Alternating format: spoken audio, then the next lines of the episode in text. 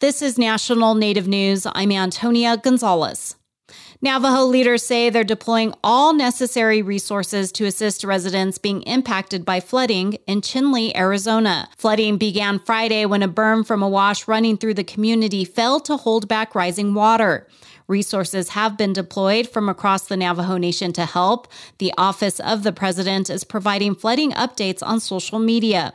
Navajo Nation President Buu Nygren says the full force of the Navajo Nation has been made available to assist the community. The vice president of the tribe, Richelle Montoya, has been on site and has met with families being impacted. Assistance has also come from the county, the American Red Cross, and local residents. Reconstruction of the berm is underway. The Navajo Nation declared a state of emergency in January for the ongoing need of resources, which is helping address the Chinle flooding. The American Red Cross has opened a shelter to help people in the area. Tribal colleges in Minnesota hope the state legislature will help with funding needs. Tribal college leaders say the schools teach students and help maintain Native language and culture. Mike Moen has more. Tribal colleges not only teach students, they're also institutions that maintain Native American languages and cultural history. In Minnesota, these schools hope the legislature gives them a funding boost. A bill this session would set aside $3 million in each year of the next biennium. The state's three tribal colleges could apply for grants for general operation and maintenance expenses. Leech Lake Tribal College President Helen Montgomery says it would be transformative for her school. She says they could use funds to add more learning space and get up to date resources for STEM courses. Certainly, a lot of the learning that we do is outside, and we do have programs that teach an Indigenous perspective on not just science, but the environment. It would be really great to have some modern equipment. She says the funds could also help remove student aid barriers and provide staff a cost of living wage increase she describes as long overdue. Tribal colleges get most of their funding from the federal government, and leaders say it covers only the bare minimum.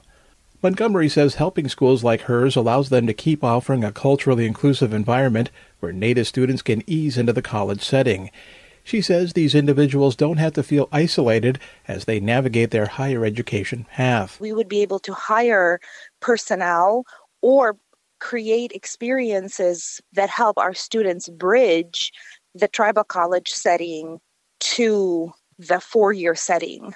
According to the Post Secondary National Policy Institute, 41% of first time full time Native American students attending four year colleges graduate within six years, compared to 63% for all students.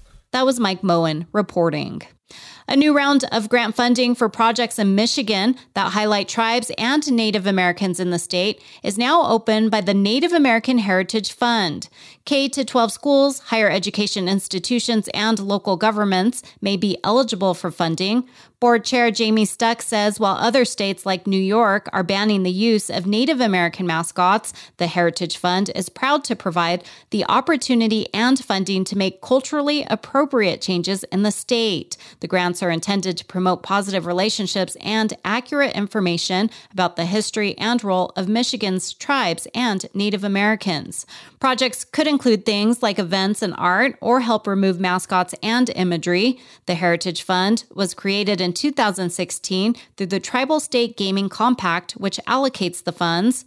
Since then, funding has helped with the removal of imagery from 12 schools and two municipalities with more than $2 million in distributions. Applications will be accepted through mid June. I'm Antonia Gonzalez.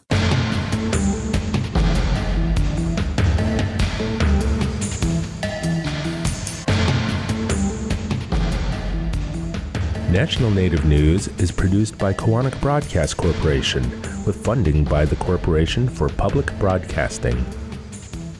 Support by Vision Maker Media, envisioning a world changed and healed by understanding Native stories and the public conversations they generate. 45 plus years of Native stories and Indigenous knowledge through film and media can be found at visionmakermedia.org.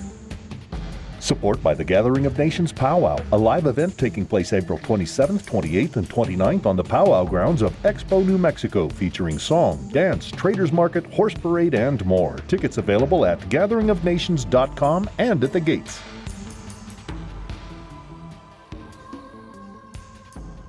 Native Voice One, the Native American Radio Network.